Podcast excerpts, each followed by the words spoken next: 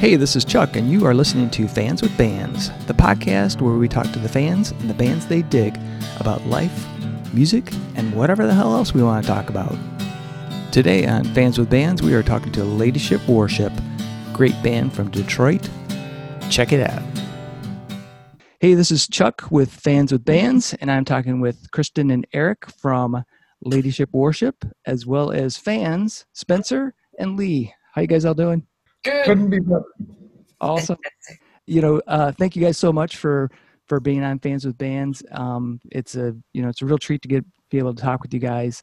And I kind of want to start off with some introductions, and I thought maybe we'd start with the fans. Um, so I thought Lee, um, maybe you could just give us a little bit about like why are you a fan of uh, Ladyship Worship? I know why I am because because they're awesome, but I'd like to know what you think. Well, actually, because I'm the kind of person that splits hairs, why would be a lot shorter than how. Why is because I like their music, Right. uh, and I like them too. How is a little bit of a longer story. Cool. Cool. We'll get into it. Well, uh, there's a.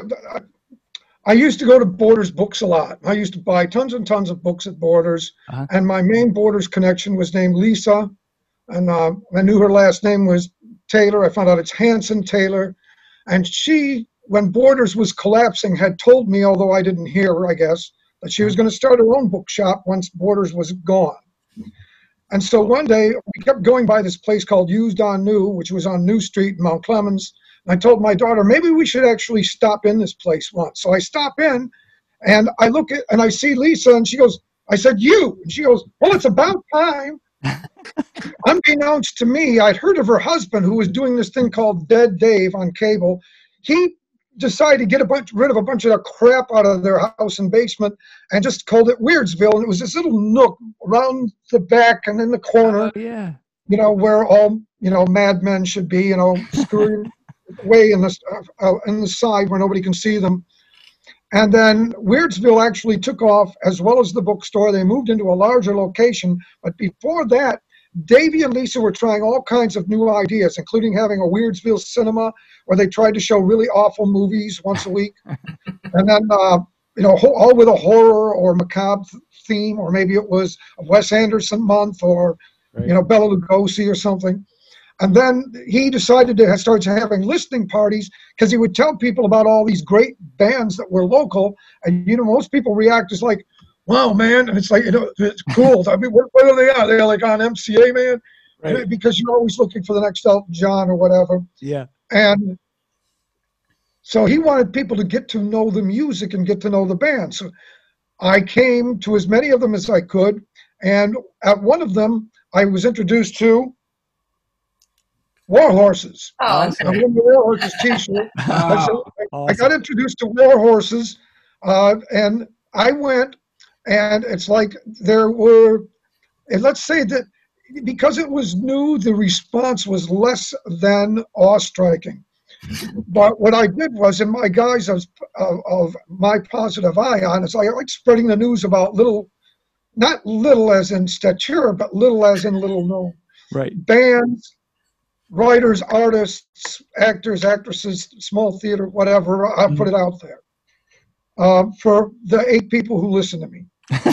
and that's when I met Kristen and Easy, and I think it was uh, uh, uh, Mike Alexander, and there was another one I can't remember his name offhand. Piper. It was our uh, our was old bass player Ryan.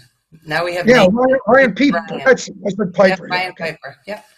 So anyway, I, I met them, and I was so impressed by the depth of the music that you know I always bring my drawing things with me, and I did a drawing, and Kristen brought cookies, and of course, you know, people will. I have learned. My friend Susan in California says people will say they like anything for cookies. I don't know if that was.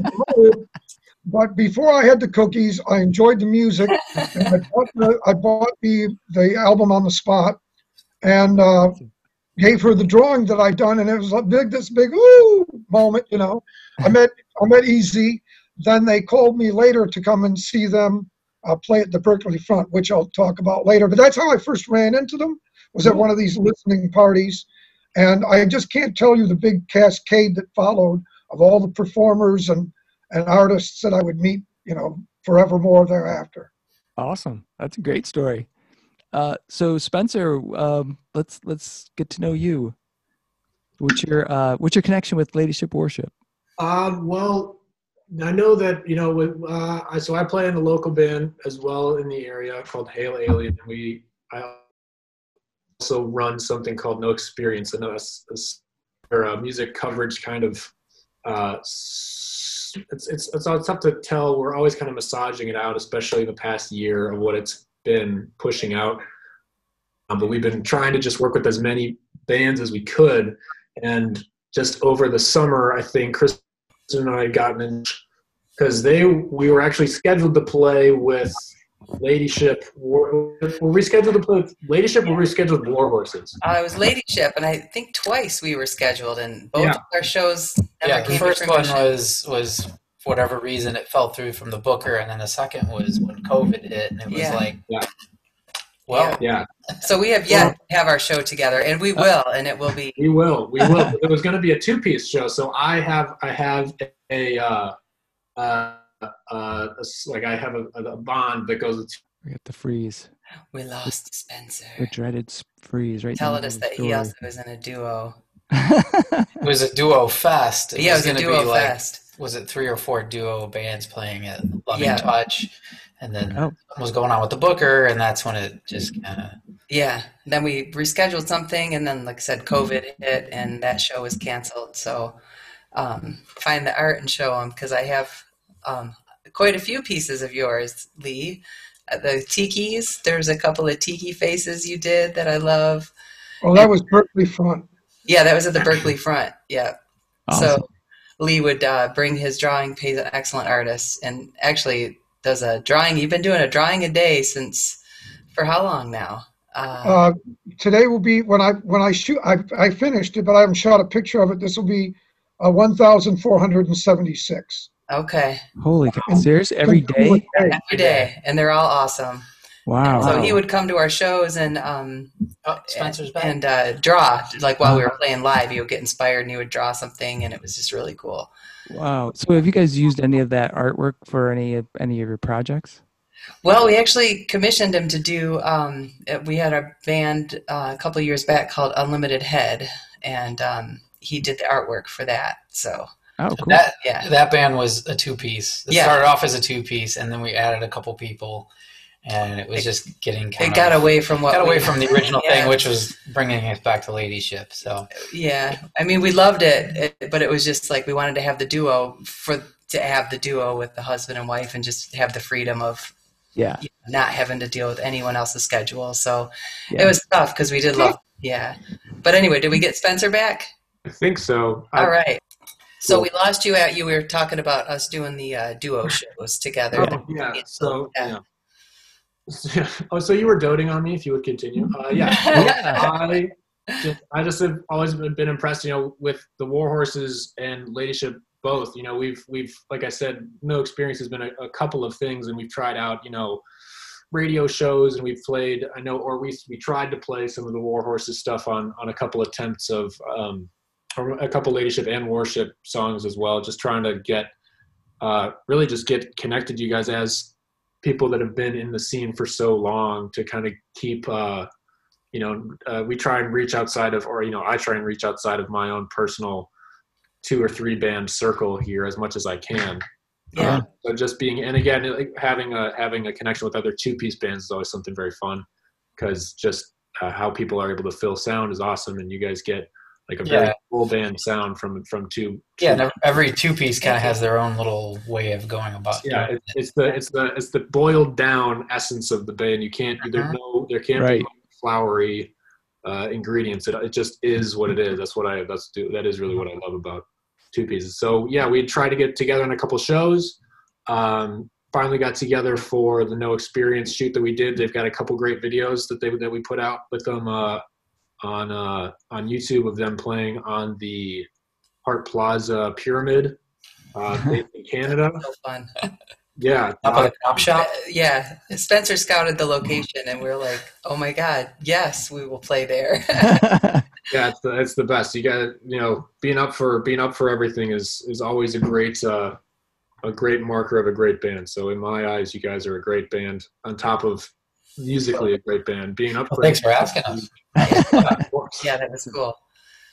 Awesome. So, uh, Eric and, and Kristen, let's uh, get the story behind Ladyship Worship. So, I I met you guys when you were in, or still are, War Horses.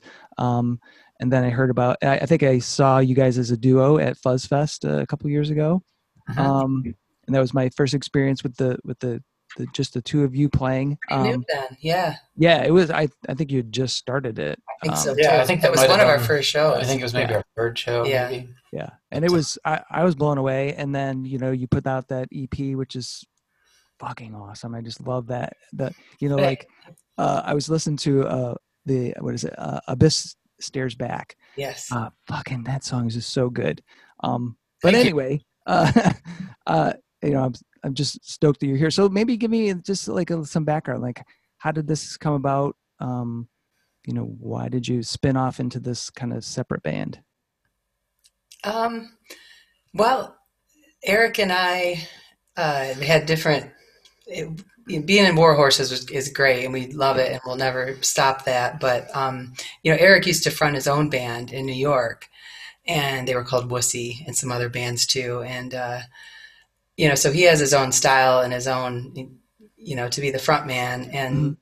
so we just wanted him to be able to kind of keep exploring that, and the fact that we can um, play together so well is is wonderful. That since we're married, yeah, I mean, we started off as the rhythm section. I was playing bass. And, yeah, and he was bass and, and War Horse. Made us like really like lock in. That was pretty early, and our, I mean, our relationship was kind of like, boom, we're together, we're seeing one another, and now we're in a band. But I'm, but I'm playing bass, which was something I really hadn't done much of, uh-huh. and uh, it was cool to like really lock in with her and learn how she plays, and, and we both got to be better musicians playing with each other. And then, you know, with War Horses being, you know, time goes on, the guys have kids and it's like okay there's going to be a couple of months before the next show so we're not going to rehearse for the next few weeks. It's like okay well we still play. Yeah. So it's like all right just like a natural progression to hey what can we do with this stuff with just the two of us? And and uh, that's kind of uh, we had a little sidetrack when we did Unlimited Head with the other two guys in that band, and it was fun, but it was like it wasn't exactly what I wanted to do. It got a little too away from from yeah. what I think what you and I do well together, which is yeah, I think what we're doing now, hopefully. Yeah, that was uh, this, Unlimited Head. This, this late in the, the game, but it's uh, it's fun. It's it's a lot of fun. I'm glad that uh, people are responding somewhat. So yeah, so it's cool. I got to get off my ass and write a review because uh, I love it. Um, oh, thank you. Yeah, thanks. Um, and, and I, it's moody, right? yeah. Well, and uh, I saw a good one-liner, and I, I might steal it a little bit. Is uh, I think it was maybe in Metro Times or something, exploring the the space between the notes. Um, it had been mentioned, and I thought, you know, that kind of does resonate a little bit because um, the music does have a, a, breath, but there's just two of you. Um, and when you listen to the music, you uh, get this really, um, it has this great emotive quality um, that I think comes through in the live music that you guys do with War Horses as well. I mean, War Horses different dynamic. It's sure. Yeah, but, you um, feeling us because we're putting it out there. We are laying it out. But yeah, that space is kind of like the music we grew up with, like especially like to name check, you know, the classic rock stuff when you listen to Led Zeppelin, it's like it's not really like heavy in like the heavy metal sense. It's heavy because there's so much space between those notes, and when you hear the the of the kick drum and you right. hear the decay, and, and, there's something about that. And, and and for years of playing gigs, there was when I was in New York, I was in a band that was really really tight and really really good, and we had everything just so like fine tuned where you would really hear that boom, yeah. crack, and you'd hear it like slap off the wall in the middle of a yeah, like CBGBs, you know. but just to hear that like reverberation that's so quick, but it, like your brain does register that that that everyone's just really focused. No one's overplaying, and no one's just you know trying to be a show off and and fill up a lot of space with stuff. And yeah, and that's like being a two piece. It's like okay, well, when we record, we can fill up a lot of space, but how we can do it live. So that's always like keeping us in check. So, and I think that's what Spencer was saying about with other two pieces. It's like, well, that's what you got. That's what you got to work with, and it's a there's You that can't hide limitation. behind yeah, You there's just- no yeah. yeah. Yeah, Blame it on the other guy. Try to Poor gal. each other. Or but so I was curious, uh, Spencer, like, so your band, like, how does that compare? Like, how would you think of the the dynamics between like what you do and what uh, Ladyship Worship is doing? Um, I would say that uh, if I were to if I were to put it into one, I would give I would give ladyship a lot more um, musical patience. I would say is definitely one of this like you know it's not not so much I wouldn't call it easy listening or anything by by any means, but but definitely where there's a there's that steady backbeat that Kristen gives where it really holds everything together and it kind of it's like tantric almost towards you know they they I like to call it pulling the slingshot back to then when when the next part comes in you know really shoots everyone's kind of waiting for something to happen uh, whereas in my band it's a lot more of um, I would just call them sucker punches probably really quick High energy. pullbacks. They're high, high energy. yeah, high energy high energy is definitely They're awesome. You got to check them out. it's uh we just i mean it's very it's I, we, we like to think of it kind of as like a it's much more of a musical uh therapy session Uh, nice.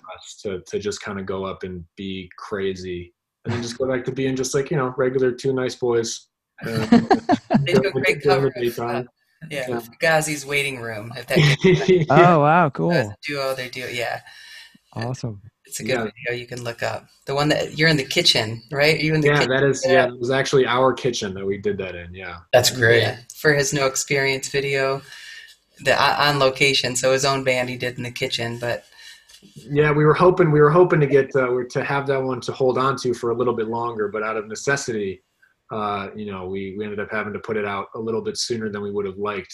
Uh, we're working on getting everybody else lined up, but uh, yeah, it's, it's a it's a lot of fun. I've never jammed in a kitchen before. I, I thought that looked fun.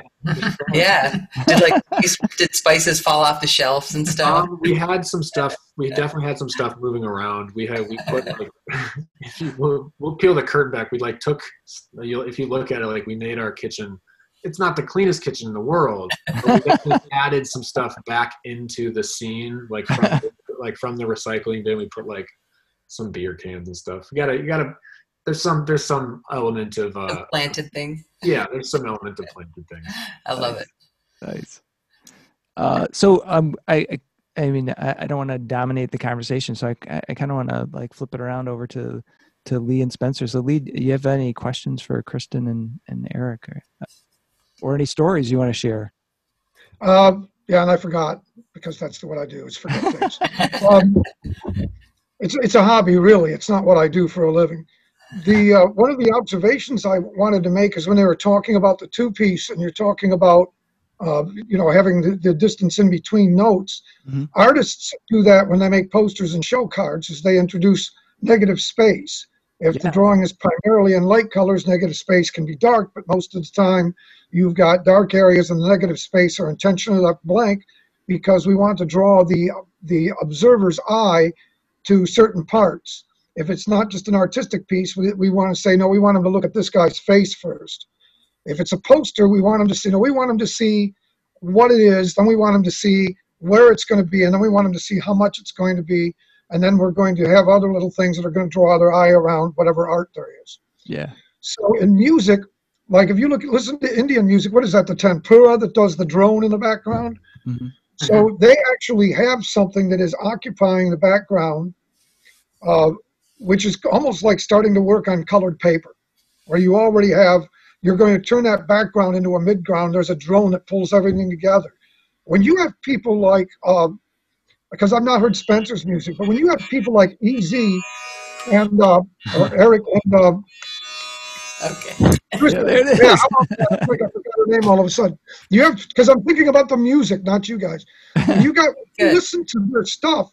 There can be low, there can be spaces in between the notes, but it's like there's a mid ground that is set up by the way that they work together that I've noticed, and that's where the the big depth is. Yeah. That's why even even if she's not playing, you know, super Thunder Queen and making it really really heavy instrument wise, it's it's got depth music wise because there's this combination of everybody that makes this little mid ground that I find like really intensely interesting. That's why I like listening to this stuff. But yes, I did have a question. So, but, and and Eric almost blew my question because he told me part of. It. So, did you two when you when you first met? Did you meet because you went to go see music? Did you meet Yes. because you were both musicians? Uh, Did you know you were both musicians when you met? yes, it was uh, uh, Tim Pack, who was another. Well, yeah, that's right. I've got one. I've yeah.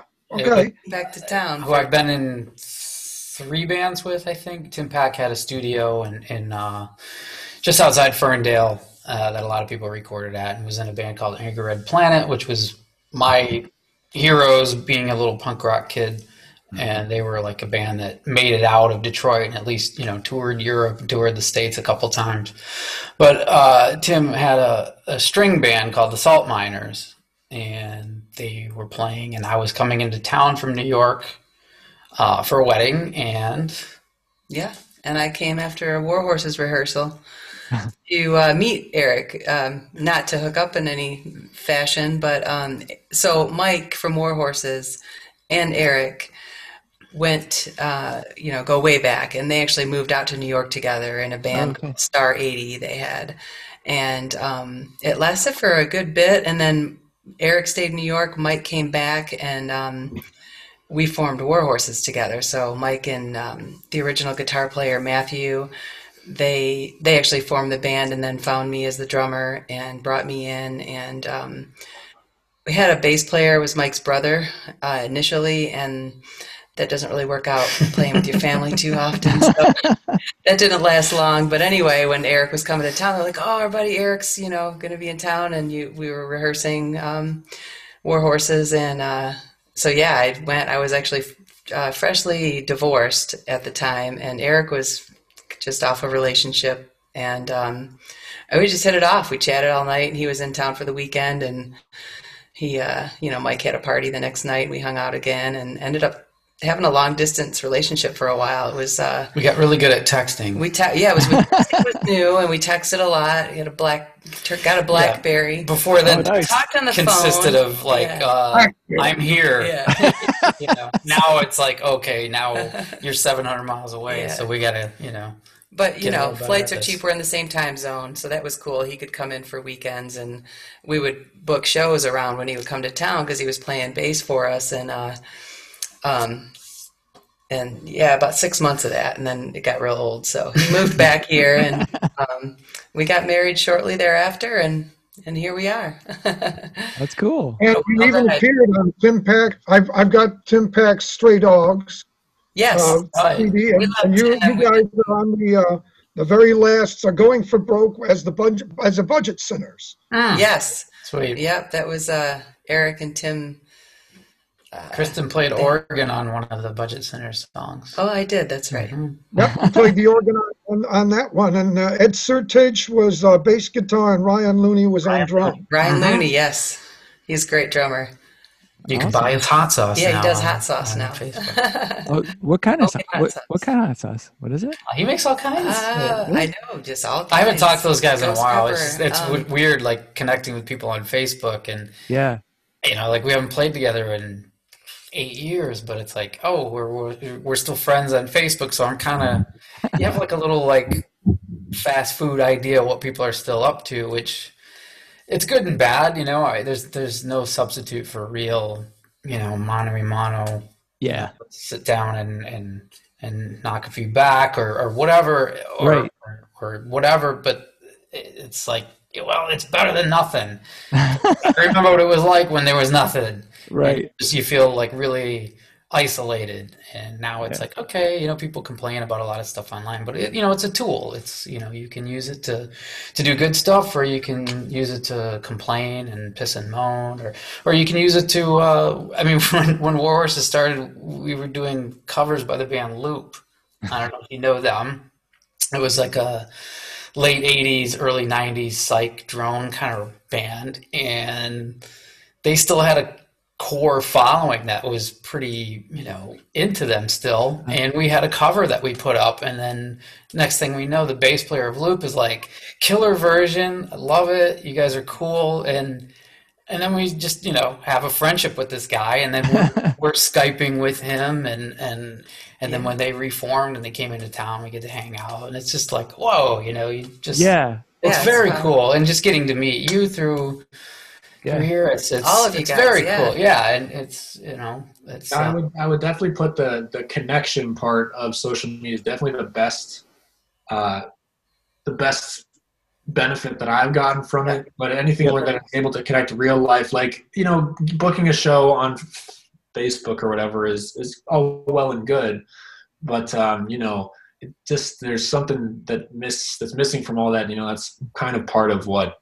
I'm on a, on a personal quest to you know have a part in improving upon. But I guess I would I had a question for you guys, just wondering since the advent of you know I've been in the band only since after Facebook and Twitter and everything Mhm. was invented, and yeah, I feel like there is definitely a, a move. There's there's some motion in changing the way in which things are promoted, in which things are um, passed around.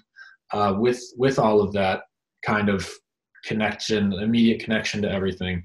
But I guess I would want to know kind of what your guys' take on how it has affected either how you interact with people overall or how you interact with uh, uh, putting out music or, or putting on shows or if you're able to you know take more control in putting together shows or what it is that that I guess I ask the benefits mostly. I know that there's drawbacks as well, but mostly the what would the benefits? Yeah, I mean the benefits are just they're enormous. That it's so easy and and I mean I won't say they're free, but Mhm. they're almost free. I mean, Yeah. everybody has an internet connection. You have some sort of device to connect on, whether you have a great computer, or you have a crappy computer or a laptop, or just your phone. I mean, when we started doing this, it was like, you know, we used to have a long distance phone bill that was enormous. It was This like is Eric. He started long yeah, before I, I mean, did. I mean, I'm, My I'm dating myself big. here, but it's like you know, long distance calls Yeah. cost money when you had a landline, and it was like, you know, we, we when I and my band lived together, we're you know yellow marking. Okay, these are band phone calls. Okay, the band spent $120 in in phone calls, and we got four shows out of that. You know, Right. like, and that you know that's that money back then was an enormous amount of money. Now it's, you know, and with the, the bad part of that is it kind of does lower the bar to, you know, people who are just kind of. There's a lot of people who are just kind of half-ass, and, and we always appreciate people like Spencer who are like going above and beyond and, and just filming all these these great bands and introducing us to a lot of people and and and it's that that sort of sense of community that does really propel stuff to a greater level Yeah. just you know without it but i think yeah it, it's being able to do it in the digital age is being able to like collate like okay people who like this you might like this you know so Mhm. you're seeing like bands um bandcamp is like doing Yeah. more with social media aspect now where you've got i can leave a message and people can comment on it and hey this person likes this kind of music oh maybe i should spend more time on bandcamp and less time on facebook with you know some Totally, yeah. obnoxious Yeah, for you know relatives screaming about you know outrage of the day you know which is just it's pointless it's Yeah, it's no- corrosive it's toxic I, I wish so much more of it. I wish there was stuff that was more tuned to music. Like Bandcamp is great, but you you mostly like I spend a lot of my time, like my off time, just trying to like trying to find new music locally and just nationally. And, and like you know, some some factions are great for just finding new music. Like I mm-hmm. I bent the knee and I got Spotify. You know, Yeah. which is great, just like finding music, but they don't have the one feature that I wish they had is they don't have like you know, if you pull up a band, you can they've got like all these like you might like these, Yeah. but I love it says where they're from. If you could just click like the city they're from and Oh, have a yeah. whole list of everything come up. Whereas That's a great idea. people don't people don't I, I, there's this weird disconnect in all kinds of art. Maybe I'm sure Lee can attest this. I've got a sister who's an artist who who is always talking about the same thing where it's just it's like there's this disconnect where people don't realize that there's a grassroots of art comes from somewhere. It comes from people who Right. aren't artists yet and are like or aren't haven't made it yet and there's Yeah. this big huge hurdle that it just gets perpetuated in a lot of the arts i feel like of just like oh yeah well we've got the music like turn on the radio that's the music we got it all what do you need what do you need the locals music for Yeah. no it's the only music that you a part of the process. And lo- locally, you're, everything else is such a transaction of, you know, I found this band on Spotify, and I'm, I mean, I'm not, I'm not immune to it. I have bands that I love that I found on Spotify, and I bought a Mhm. ticket when they came to town.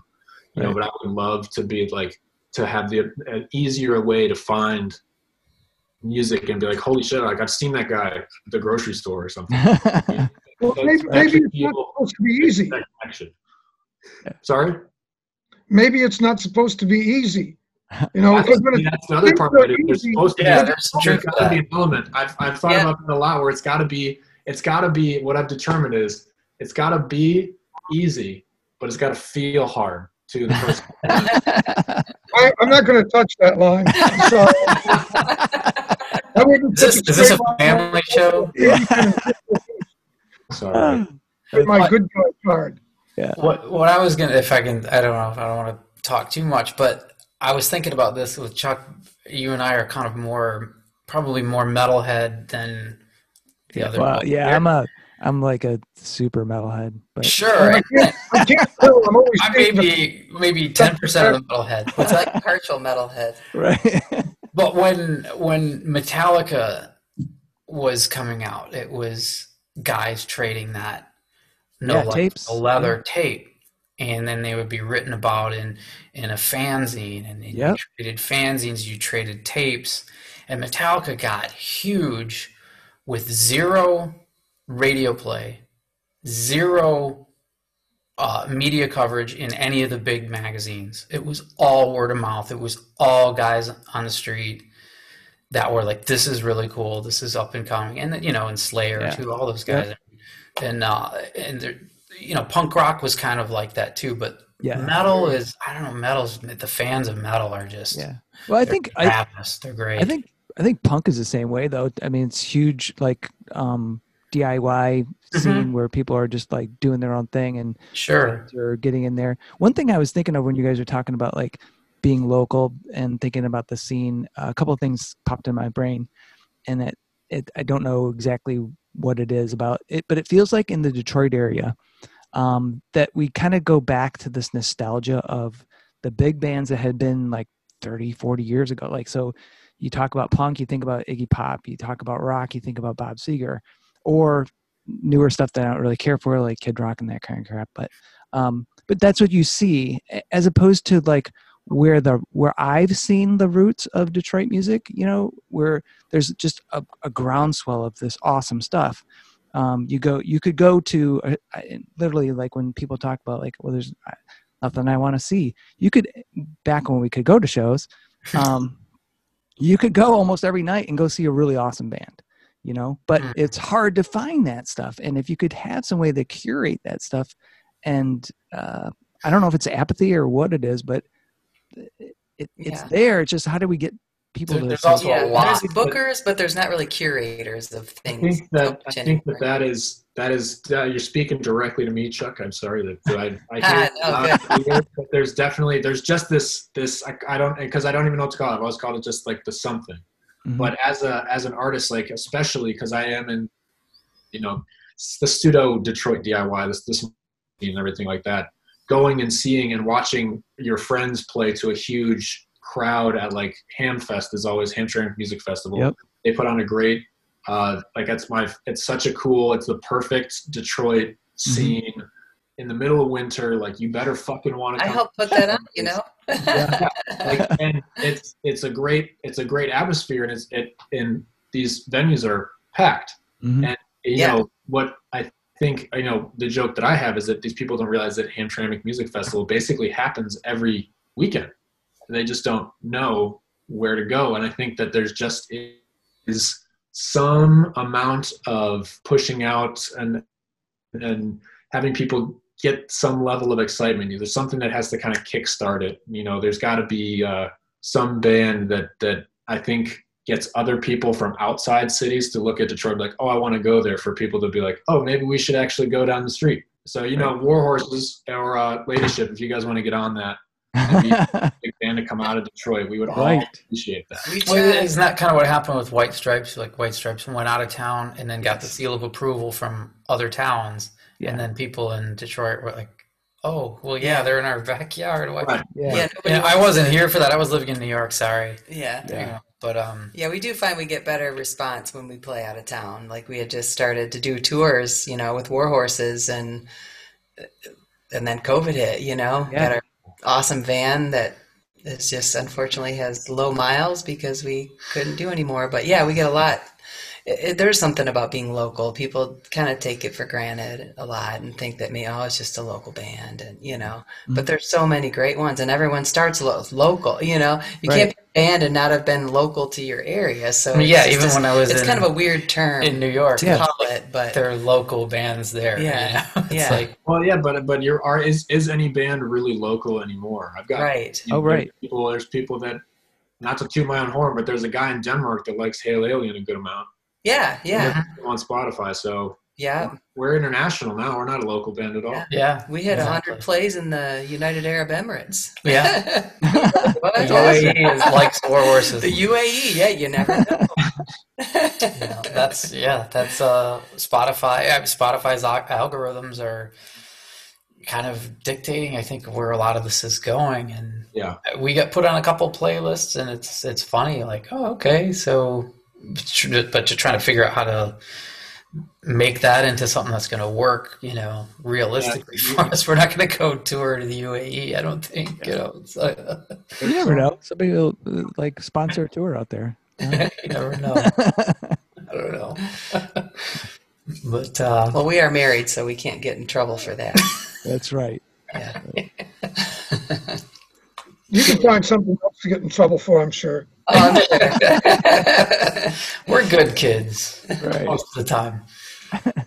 but I always think about you know there is such technology and uh, you know the the the mysterious algorithms that be that kind of are you know they're designed so that you can't trick the system. They're they're plugging every single hole that exists as quickly as they can, so that you know if one artist was able to, I think it was Vulfpeck Yeah. Spotify, they had everyone play their Spotify album on mute, like on Right. repeat, Yep. So- Just keep Ah. playing it. Yep. and and then used it to tour. And Spotify was like, "No more of that," you know. Shut that down. um, it is. It, I mean, you, as much as you try and get around stuff, I think that yeah, the best way you can do it is it sucks, kind of, to feel like oh, there's all this potential of you know trying, but you can also overreach at the same time if you're trying to hit everybody all at the same time. I think it does just come down to person to person connections and within the artist community first before you have to to, to uh, you know reaching out to fans in any way. I think it comes from the artists first. So again, I love that's why I love Ladyship Worship. Is it? Thank you. Awesome. Thank you. We So- did get a fan from uh, NPR though. That was cool. We got Yeah. you know played on NPR and had Yeah, somebody Jeff heard it and came to the Milo's show. And, you know, so you, you get those one, two, and they you know start to maybe tell a Well, friend. we had, yeah, we had, we had talked about that because that's the Yes, my you actually favorite- know. my favorite fucking part is that Yes. just, we had just filmed with you guys. I met a guy who I worked with, and we just by happen chance, you know, I, I try to ask people it's a habit that someone started me on. Instead of asking what they do, you ask them what they like to do. And the guy's like, "Oh, I like to listen to music, and I like to. I used to like to go to shows. And I'm finally going to this show." And I was like, "Oh, what show are you going to?" And he just like, "I've, you know, I think it's like," and he didn't get the name right, but I was like, "Oh, Ladyship Worship." Like, yeah, the first conversation with this guy that I've had right after, you know, there there's sometimes you're like, you know, there's some kind of there's like some puppet string Yeah. going on here because there's no way that that happens. Just I mean, Right. It was like literally two days after in the first meeting. I mean, it just was it just is really cool. When, I think when there's good energy being put into something, Uh-huh. uh, good things fall into place. And Jeff's a great guy as well. Listen to him on NPR. Yeah. Yeah. Yes. He's He's Yeah. got, a great, he's got a great. Uh, he's he's probably the most. He's probably grinding the most for uh, local music write ups. Uh-huh. I think he's putting out an article like every day or two right now. Holy cow. yeah. Yeah.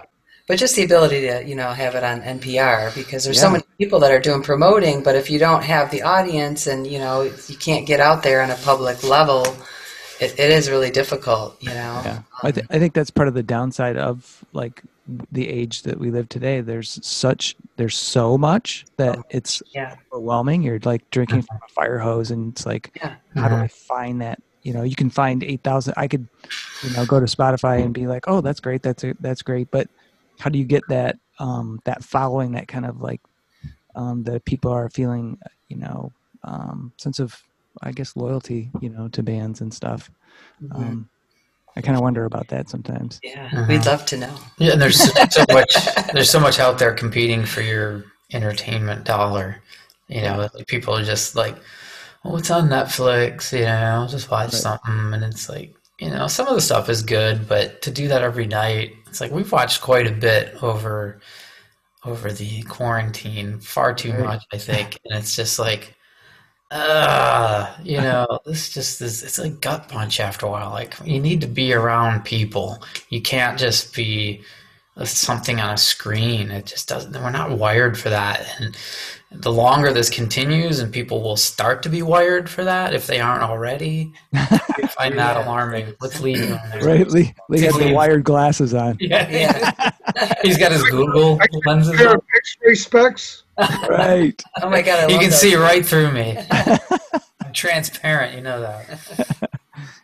Um, you know, I was thinking when Lee was talking about doing drawings, or uh, I'm, Lee, I'm not sure. Is it drawings or paintings? Are you doing paintings when you're listening to music? I, I, I paint but rarely, but I draw an awful lot. I've been drawing pretty much every day since uh, about the time I could walk. And I just recently started. I did the Inktober thing, and now I post. I don't just post an ink drawing every day. I post an ink drawing every day of October. But uh, I decided to start in one October, and then I never stopped. Awesome. And so I'm posting a new one every day. But that doesn't mean I wasn't drawing every day anyway. Yeah.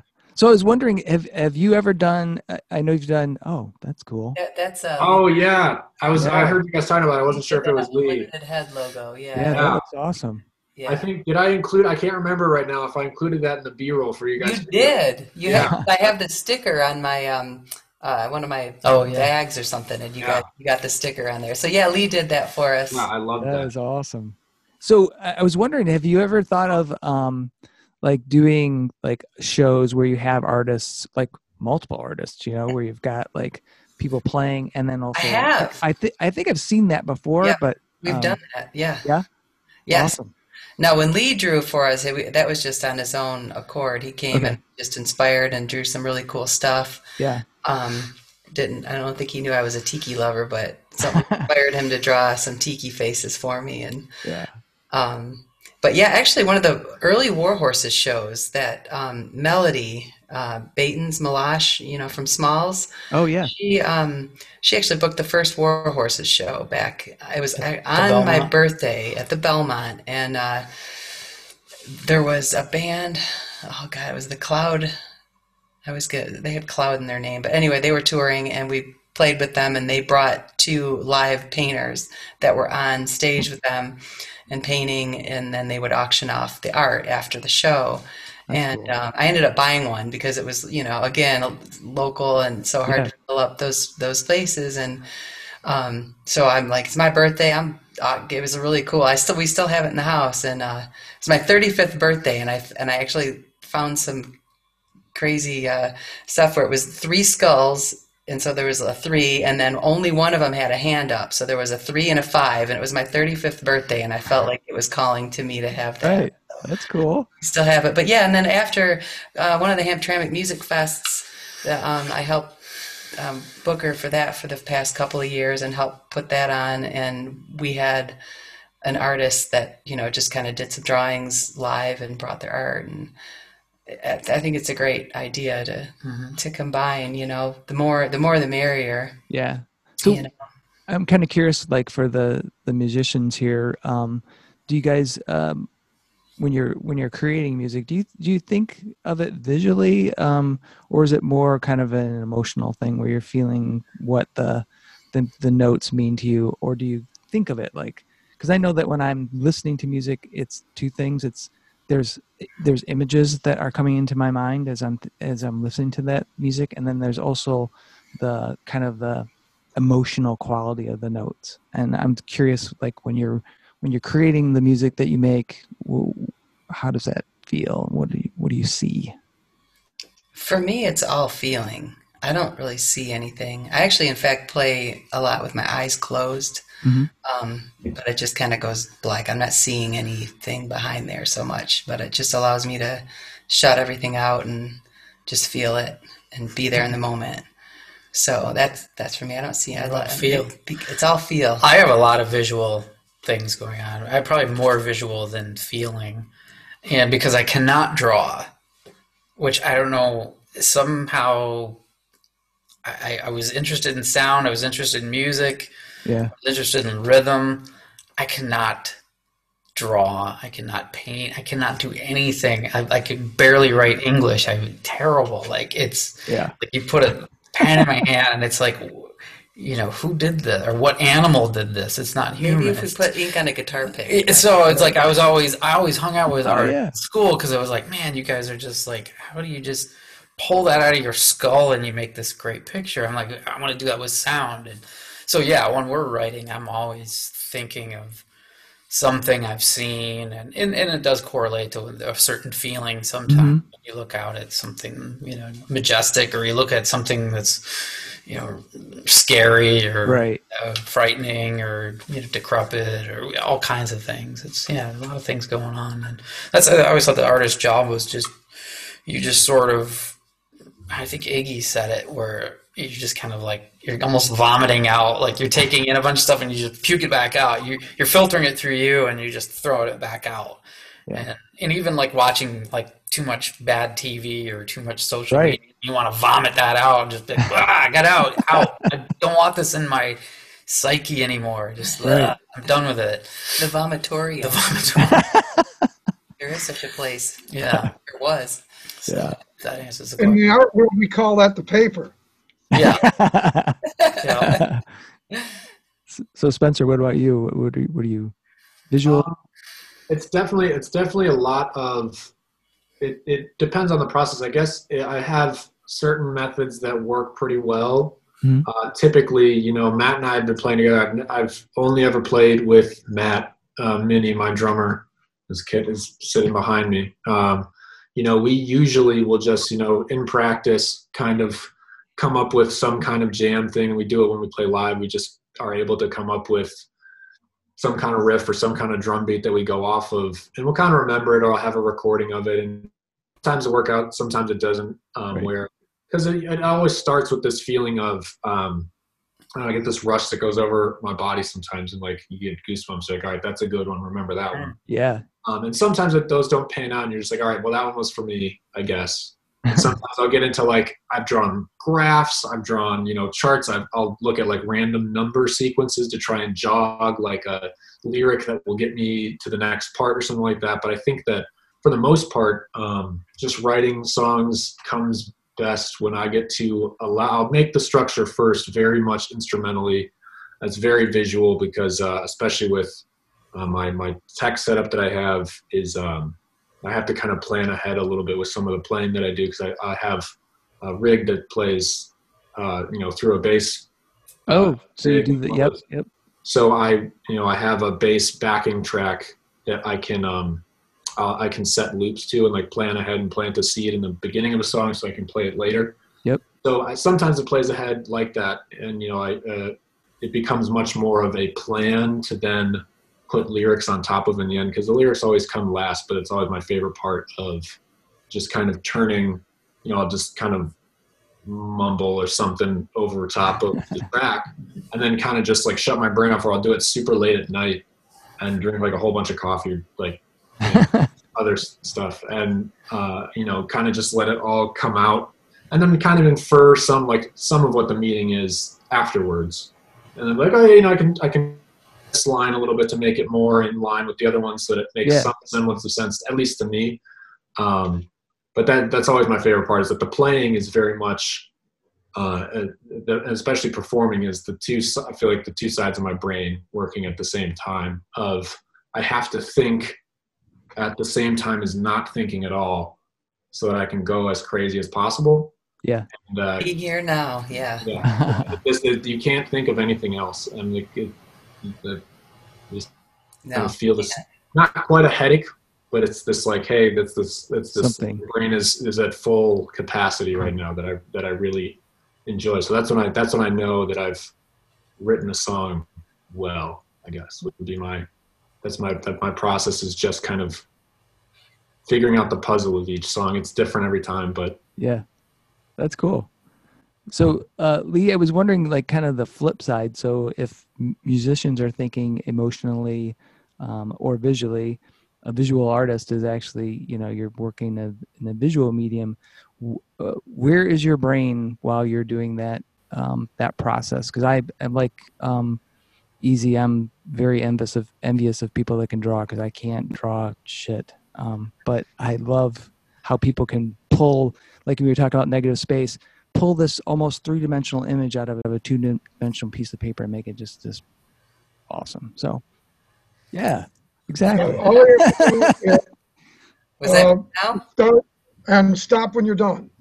You know, it's uh, everyone can draw to a certain extent. You know, usually people will say I can't draw, and it really means that they don't. Just like I'm sure that I could play an instrument. I have a guitar, I have keyboards, but the thing is, see, I don't have that call. I don't have the dedication to where I'm going to do it every day. Writers write every day. Musicians play every day, pretty much. I mean, you know, I'm, everybody takes a day off or has an off day. With Right. me, it can be multiple things.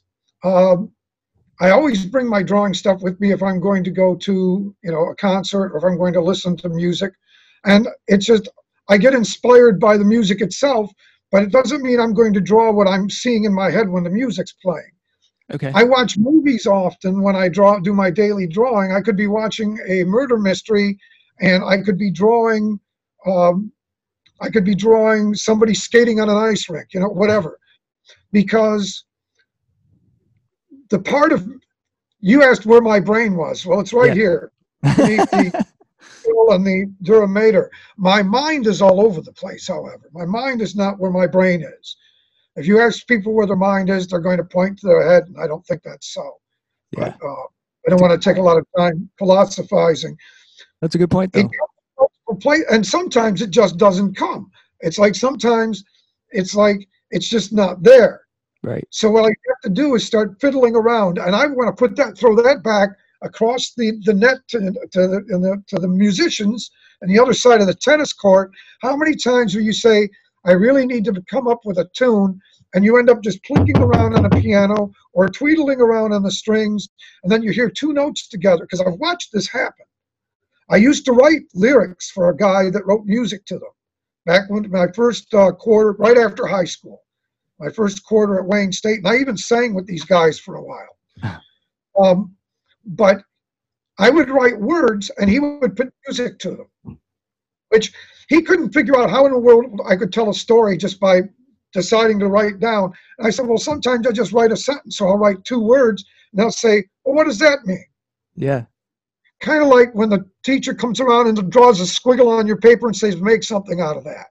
Single sentence and and you're supposed to tell a story. Of course, this is horribly embarrassing in grade school because the minute somebody demands something of you, my mind goes, "Well, not me," and it's over there somewhere. Uh, but if I'm just sitting and I say, "No, I need to do a drawing," okay, well, I, sometimes I'll watch three movies before somebody will say something or something will change or I, I'll hear a sound, and all of a sudden I will think, and this is something that's brought up to me all the time. I will think of a scene from a story that's never been written, a movie that's never been shot, a Yeah. song that's never been written or played, and someone's going to look at this face because I draw a lot of faces. And they'll say, "Who's that?" Well, nobody in particular. I just came up with it. They say, "Why does it always look like I've come into the middle of a movie?" Because they always have an expression of some sort. And they say, "Well, what's happening there? You got to tell me what's happening." No, no, no. You tell me what's happening. What are you seeing? wow. yeah. So, because see, there's a an exchange when I'm listening to music, especially if I'm listening to a live band. Or if I'm listen, and when I say local, that's what I mean. Somebody that's in in the immediate area. Mhm. And I, by the way, I'm going to let you know how I got around Spotify's al- algorithms. It's a tried and true. It never fails. I do use Spotify. Entirely. So I'm immune to their algorithm. I'm immune. I, I, So- do, I do suggest you try. I do suggest you try it out. There's there's so many great bands that I found using it, but it definitely has. It doesn't it doesn't compare to just going to a show and, and finding something Listen, something special. I'm almost 63 years old, and I'm going to use Spotify if I feel like it. Somebody will- and then maybe 20 years later, I'll say, now that nobody's using Spotify, maybe I'll check it out. yeah, whatever. See, that's that's the thing. Yeah, young people. Look at, look at all these young people.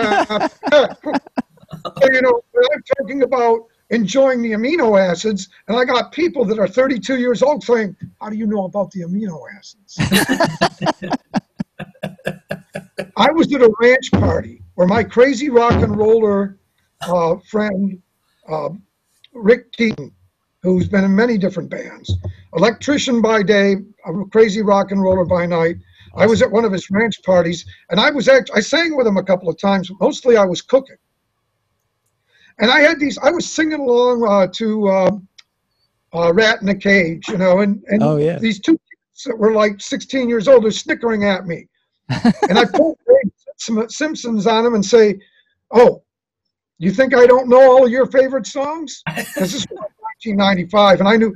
I mean, I, I knew all the words to the Weezer Blue album, right? So I'm singing the stuff. And I say, one day you're gonna end up with a wife. See, there's mine over there, and a kid. There's there she is over there, and. Uh, and you're going to have a nine to five job and you're going to wonder what today's music is like. Whereas, see, I know what today's music is like because I, I go out and ask. Awesome. I'll do things like this. This happened. This happened six years ago. I was at Flipside Records over there in oh, Clawson, It's good. Good story. and I had been bugging Davey Taylor to put out a Slot Rod CD because I didn't want to just pick tunes here and there off of SoundCloud or Bandcamp or wherever he Yeah. was. I wanted a CD. Dang it! Want something physical in my oh, my hands. we stopped into this place because I was visiting a sick friend in Clawson. So let's check this place out. And so this guy comes up and does one of the "May I hit you?" type of things on me, and I said, "Yeah, I'm looking for a, I'm looking for a record by a band called the Slot Rods." Immediately he goes, "Davey put out a record." And I'm like, you know, so I find out that there's people know people yeah. Mhm. even with the COVID thing, I'm picking up bands. There's a, a beautiful, beautiful young lady in, in England named Nancy Gorman, and she's got a band that she's the front for a band called Nova Halo. And it reminds me of Blondie meets King Crimson or something like that because it's all very cosmic. And I keep meaning to tell Randall Neiman about it because, I mean, he wears a next generation uniform to the first time I saw him play. Come on, man. Raises the place, right? When I first met her, I didn't even know she was musical. She was talking about astronomy and stuff like that, and she was an aerialist. So Wow. all these know somebody. Yeah. I have in Australia. I say, who are you listening to? It's not like I'm going to go and visit. right. Lee, I got, Lee, I got Lee, like seven thousand dollars cash just laying around the house. I'm going to come check out that over where you are in Perth, right? Lee, I'm So- gonna one day I'm gonna buy you a goddamn beer and just. Going to buy me a what? I'm gonna buy you seven beers. Yeah. Make it beer. I haven't had a drink in over ten years. And I will- We'll make it not- root beer. I will not do Root that. beer. There you go. How about some root beer? Yeah. You Root mentioned, beer. you mentioned, you mentioned Australia though. Uh, uh, Australia was uh, I don't know if you've heard of have you heard of Amyl and the Sniffers? No, I have not. I think I, I think I met somebody like that one. You got to look them up. They were my they were my uh, they were my COVID uh, casualty. I was I was set to see them. I think Didn't they? They played at um We've heard of uh, that. Outer Limits. did they? Yes. They were played at. Outer Limits. I think last year. They came through town. Before- I had, I had found them or I had heard of them maybe maybe this time last year. So Oh I yeah. grabbed tickets because they were scheduled to come into town. It was they- summer or, or just about now. Um, but they- they they had to cancel their tour. And then they rescheduled it and canceled it again. But- Yeah. They're Aussies. Yeah, they're Aussies. Oh, uh, cool. uh, they're they're Right. really, really good. Right. Definitely- I hope nobody finds the sticky note in my house. it's just all the notes. Amyl and Sniffers. So- so guys, we're we're just about out of time, and uh, I I want to I, I want to uh, thank you so much for for being on the show, and um, I, I just want to ask one uh, last question uh, for for everyone, and um, this has been a super tough year, obviously. Um, but what's what's one thing you're grateful for so far this year? And I'll start with uh, Eric and Kristen. Our health. Yeah, our health, having each We've other. been, we've been good. Um, my father, not so much. He hasn't doesn't have COVID, but you know we're we're dealing with. He has Alzheimer's now, so it's uh you know every day there's a bit of levity there, like going okay, you know, Yeah. don't take this stuff for granted. Don't take anything for granted. Yeah, and uh, so with with that i try to keep you know and he's got a great attitude he's just like i'm gonna beat this thing they're gonna figure out something and I, i'm got, got a good attitude and you know i, I can't remember a lot of stuff but but damn it you know I, i'm not gonna let this take me over and That's I'm- awesome. so it's you know what else can you do you know you Yeah. can't just you know give Grateful up for that positive attitude. Yeah. So, that's what we are anyway Yeah. cool, Yes. awesome. So Lee, how about you? One thing I'm grateful for, Yeah, my perspective. And right after, right, either right before or right after that, all my friends and loved ones, because uh, without them, I might not always keep my perspective. that's true. That's true. And uh, Spencer. Um, I think that it would have to be, especially in light of with everything that's going on, the resilience of musical artists and artists in general, especially in this area, followed Yeah. closely by health and well-being of everybody. And Izzy, I wish the best for father in this time as well. Yeah, Thanks. Definitely. definitely. Thank you. Well, guys, uh, again, thank you so much. thank Uh, you thank you chuck you're you're you're, Thanks for inviting me. And we're grateful for you, you're, Chuck. the, you're the Yes. so not just cheeky. No, we are. You've been the great Honored. champion of, of, Oh, of music in general. And Uh, you when know, you're playing and you see Chuck out there, you're like, oh yeah, this is a and good he's an show. awesome photographer. Chuck's here, so it's Yeah. a good show. Oh, jeez. Y'all haven't seen his photography. He's uh, an amazing, especially concert photography. But um, yeah, Well, thank thank you. Um, I'm I'm grateful for you guys because um, this is keeping me sane. Yeah, hopefully Yeah. we'll see you uh, at a show yeah, Hell in the yeah. real world. in the Yeah. real The world. real world sounds good. You All can right. maybe keep six feet distance, but That's still, right. You know, I There's a feel- there's a drive-in show happening on the uh, the 29th that I'm headed Yeah. to in Detroit. We'll be, Oh, yeah. Where is that at? for it. It's where it's at Core Park. It's the For Saints and Sinners with Okay. uh, Tartan Stools, Dear Darkness, and Pancho Villa's Skull. Oh, all right. Yeah, drive-in show. I'll have to keep that in mind. Cool. All right, mm-hmm. guys. Well, thank you again. awesome, Chuck. Thanks. All right. Take care. Good. Bye. Thanks again to Izzy, Kristen, Lee, and Spencer for joining me on this episode of Fans with Bands. Be sure to check out the latest Ladyship Worship album. It is fantastic. I'll put links in the show notes. And thank you all for listening. Be sure to hit subscribe on your favorite podcast service to get each and every episode of Fans with Bands. You can keep in touch by following us on social media. Until next time, be well and kick out the jams.